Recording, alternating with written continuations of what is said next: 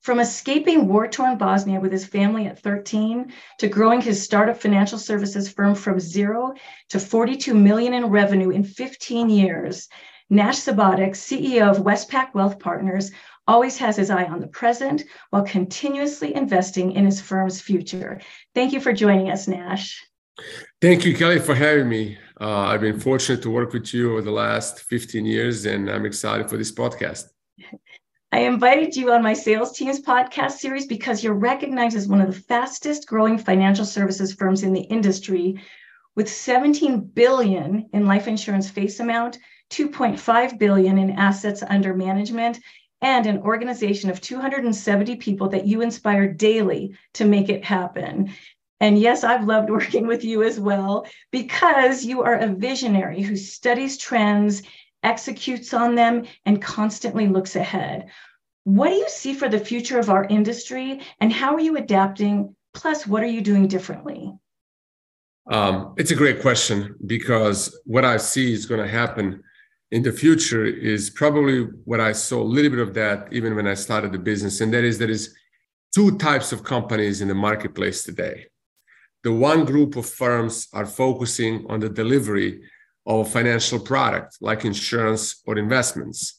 And the second group of people that are focusing on the delivery uh, of the products in the business space, such as 401ks, uh, group health insurance. And both of these groups are very uh, good at what they do for people, but they're very limited, in my opinion, to what they can deliver to business owners in America and and and our firm i would say is probably focusing more so than any firm in the market space on business owners because there's a very tiny line where the business finances stops and personal begin and vice versa. And since we started the Westpac we've been focusing on that group which most of these and i call it a blue ocean strategy. And mm-hmm. for all of the people that are listening i think that's a market that is so underserved and there's so much opportunity there in the small business owner space. And what I see happening in the future, I see unless you are focused on the planning and delivery of that planning and the process for all the clients, but especially for business owners,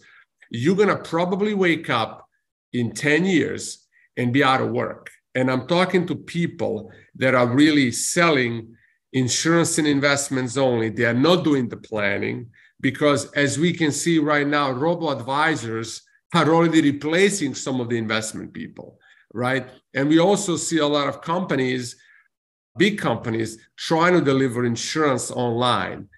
And I, I'm a firm believer that unless you do planning and unless you create value, and I want to make a really big thing here about creating a value. I, I always talk to our advisors look, our job is to create value.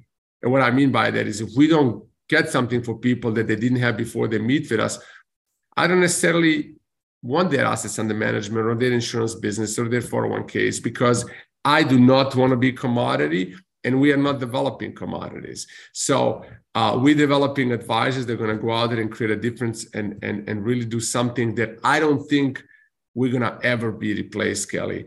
And I think planning the process, the structure, especially focused on the business owners. And why business owners? Because most of their wealth is in the business. Right. And how do they exit the business? Who's going to help them sell the business? You know, how they're going to do all of that. You know, how they're going to take advantage of the income tax planning, asset protection, risk management, and how they're going to all put that together. You know, because I coach advisors to be in the middle of the whole picture for them. So I think that's what I see is happening that's what I think is going to happen with the industry. And unless advisors are focused on planning, unless the firms change the philosophy and stop being only assets under management firm or insurance only firms, I think AI, artificial intelligence, is serious. I think it's coming, and you know, planning is going to be the key. And Westpac is income under management firm, and we are really helping people manage their income and cash flows and what's happening inside of their businesses because the net worth is going to grow if people make money and grow their businesses and grow their estates by producing income. That makes so much sense because it's very sophisticated and complex, and there's so many players within a business owner's advisory world that don't talk to each other. And I know it's really easy for there to be gaps in the plan that are devastating when it comes to, like you said, succession or selling or maybe even passing it on to a family member. And absolutely, uh, for those people, even in a high echelon of these business owners that we work with, some of the people that are having businesses 50, 75, 100 million dollars. And a lot of firms don't even go there yet because the people didn't realize the assets, they didn't sell the companies. And we want to be there, guide them before that happens. So much opportunities in that world. Well, that's exciting to hear. You started your firm 15 years ago with three financial advisors and have grown to 270 team members. When you and I first worked together, you had Hawaii, Southern California, and Vegas. But even then, you were laser focused on investing in your leaders and your firm's infrastructure. What have been the most important investments to build Westpac Wealth? I always focus on how we're going to grow and how we're going to have our client experience to be different. It is all about the clients. And this is a client centric firm because we're focusing on the advisors. So when you focus on the advisors, which is really the Westpac clients, then we can go out there and focus on the, the they can go out there and focus on their own clients uh, and do the best things. So I think it's a lot of it's about advisor experience, clients experience, and always growing right? And, and us investing for that top line revenue growth, making sure we can do it. The bottom line is going to always follow. You know, if you if you invest in infrastructure, if you invest in the leadership team, and I'm very proud of our leadership team. I think we, we invest a lot in them because we can run this enterprise without partners, people that are running different offices, leadership team. I, I, like to call it leadership team, not the management team, because nobody wants to be managed. People want to be led. But we definitely invested in the education of those leaders. We invested in the infrastructure for the top producers. We also invested in the marketing, positioning, and, and many different things that I think are important for clients, especially the training. I mean, we train people every single day, 365 days, Monday through Wednesday, Thursday and Friday. We have new only uh, adv- new advisors training, but basically every day we're talking to our people. Well, you've built your own training company basically inside of your organization. Yes, we have a training team. We have the marketing teams. We have uh, obviously finance teams, compliance division, just everything what I think the modern firm today needs to have. And I, I think it's very important um, to invest in that so people can feel, gosh, you know, we have so much value. We get so much value from Westpac. You've been really passionate about how critical culture has been to keep the momentum of expanding Westpac across 15 states. So, how do you describe your culture? For me, culture is everything. You can never build big without the culture. And, and uh, I think I've read somewhere culture is strategy any day of the week, like you heard that before. Culture is important because to build big, you have to have people sharing. Mm-hmm. And you have to have a culture of abundance not scarcity. You have to have a culture of love. You have to have a culture of teamwork. You have to have a culture of loyalty, commitment, and all of these things. So, the first thing really for me is when somebody comes in and has a question, we want to make sure that there's nothing to be hidden from them. We're sharing everything we know. Uh, and we don't compare people. You know, we, I, I don't go out there and talk about this and that. I talk about how can you be the biggest version of yourself? How can you be the best advisor you can become, he or she? and, and what can we do to help you get there? So that's very important. And also we are very very diverse. I think we are probably the most diverse company in the financial services. We, we have people we have 40 different nations working wow. here we have all the races all the religions. And and people are talking these days about the diversity you know and, and sometimes unless it's really organic you know unless you really give opportunities to people when they're 22 23 now everybody wants to hire people just so they can look diverse you know uh, but we we've been diverse from the get-go you know and i'm very proud of that. Obviously starting the firm in hawaii extremely diverse place. Then moving to california later on nevada arizona uh, montana oregon and other states. You know it's just been big advantage for us. And and that's that culture that whoever you are you're going to come into Westpac and feel at home.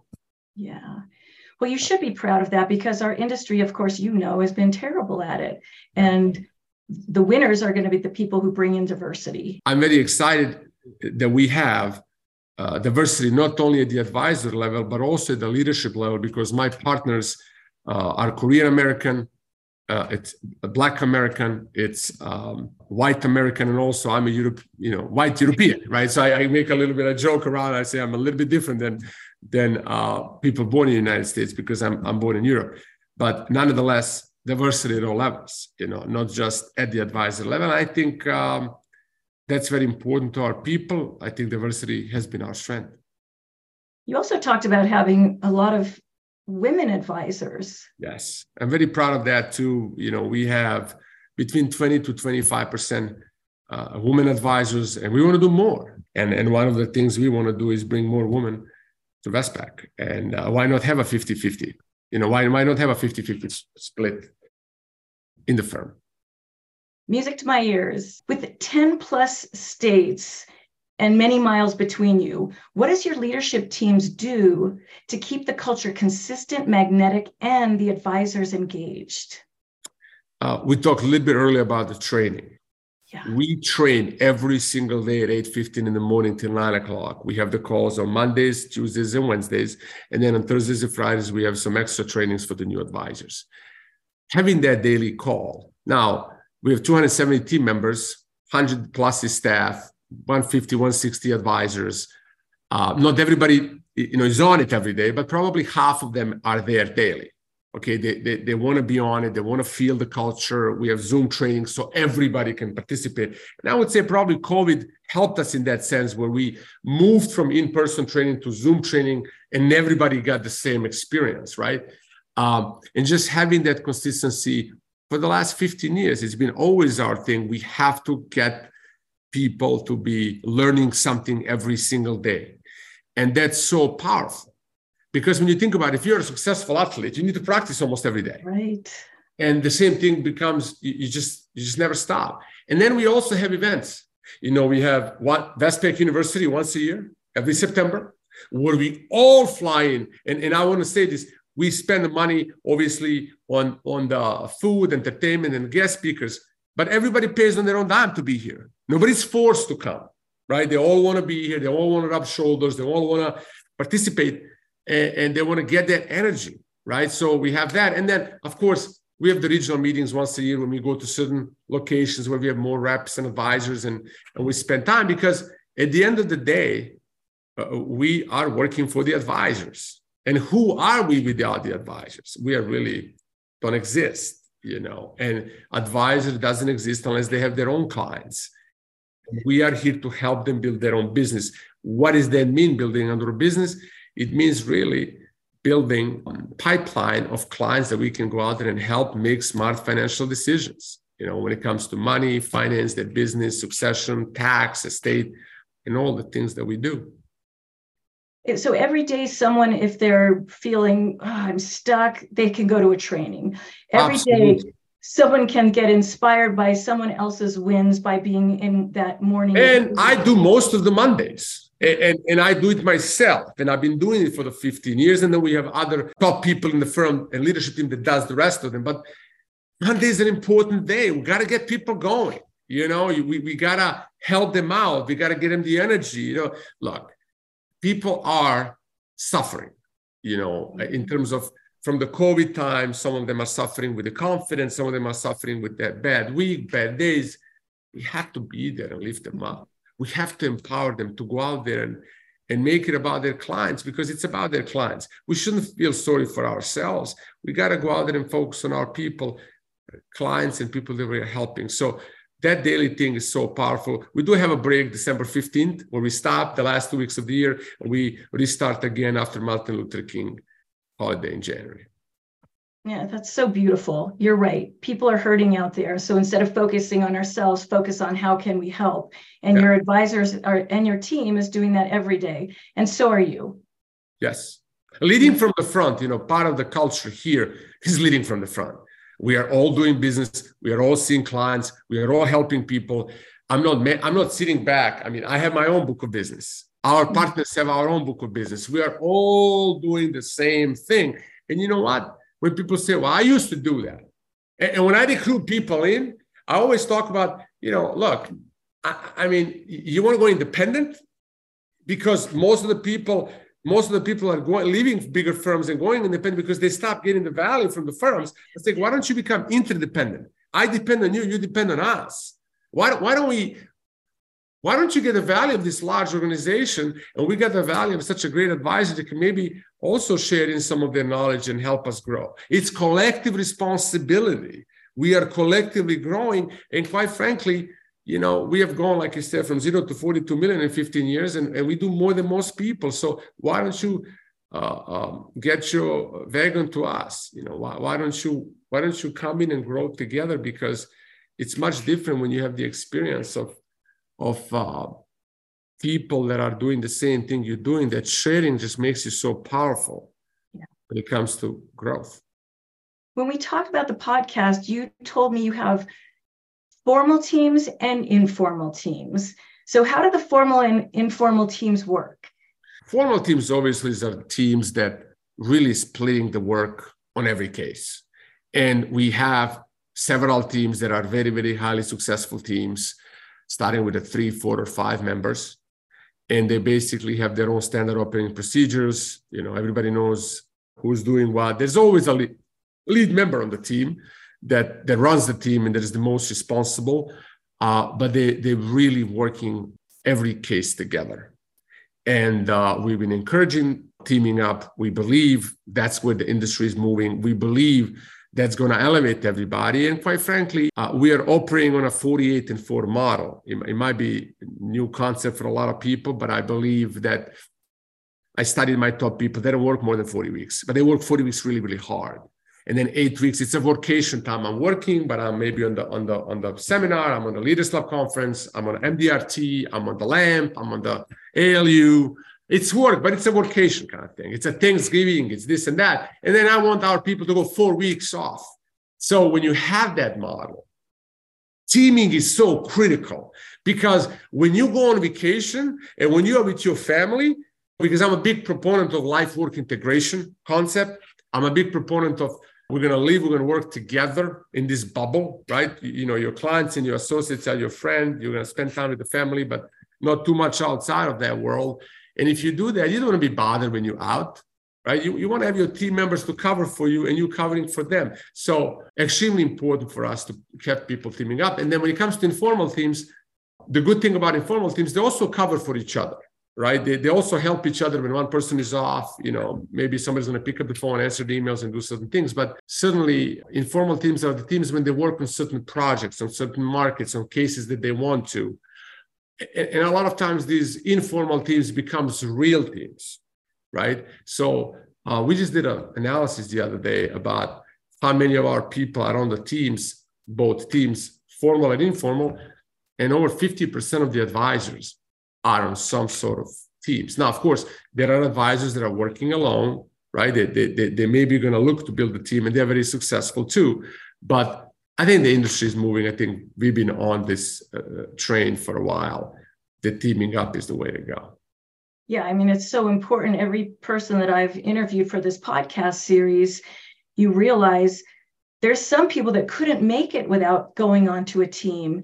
And because they were on a team, not only did they make it, but they're extraordinarily successful in helping so many people. Absolutely. Absolutely, Kelly, because not everybody can go out there and find the clients, do the planning, close the clients, and service the client, and go out there and repeat the process and get some more. Absolutely, you know, and, and I think we have done something that is probably unique. We have business development advisors. Really, that, that's that's what how we call them, and what they really do.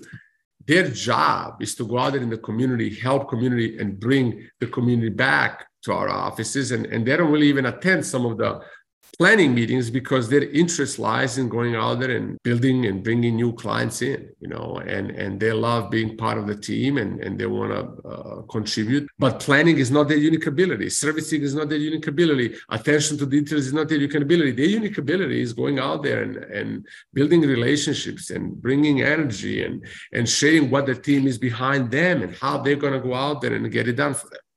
Mm-hmm. So you've touched on this, but I'm going to ask you again. What do you and your leadership teams tell prospective advisors who are interested in teaming or being solo about the value of joining Westpac?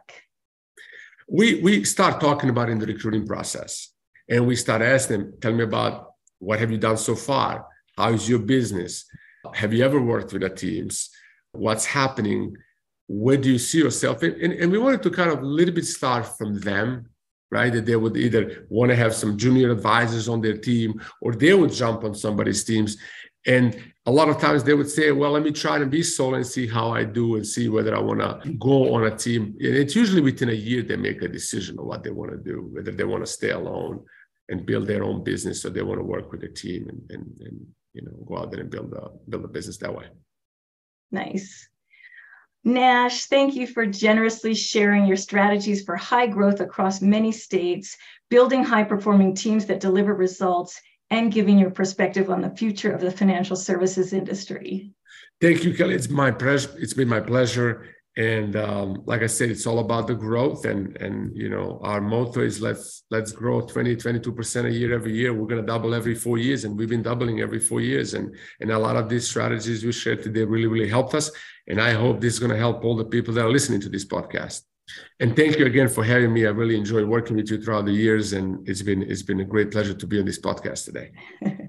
Well i've adored working with you and your teams for sure for leaders watching this, what would it mean if you could build and grow high performing sales teams within your firm, like Nash Subotic and his team are doing at Westpac Wealth Partners?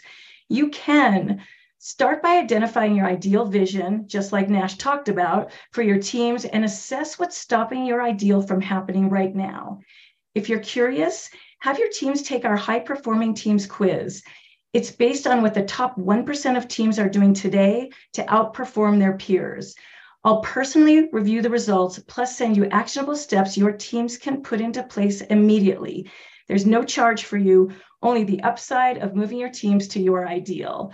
I've helped more than 500 top industry leaders increase performance, results, and profits during the past 20 plus years. To say it's my passion is an understatement. Click the button below this video to take the confidential high performing teams quiz. Whether you want feedback from me or not, you'll get details on exactly where to focus efforts to improve the performance within all of your teams. If you want to learn more about Westpac Wealth Partners or Nash Subotic, go to westpacwealth.com. To subscribe to more podcasts like this, visit macaulayandco.com forward slash podcast and sign up.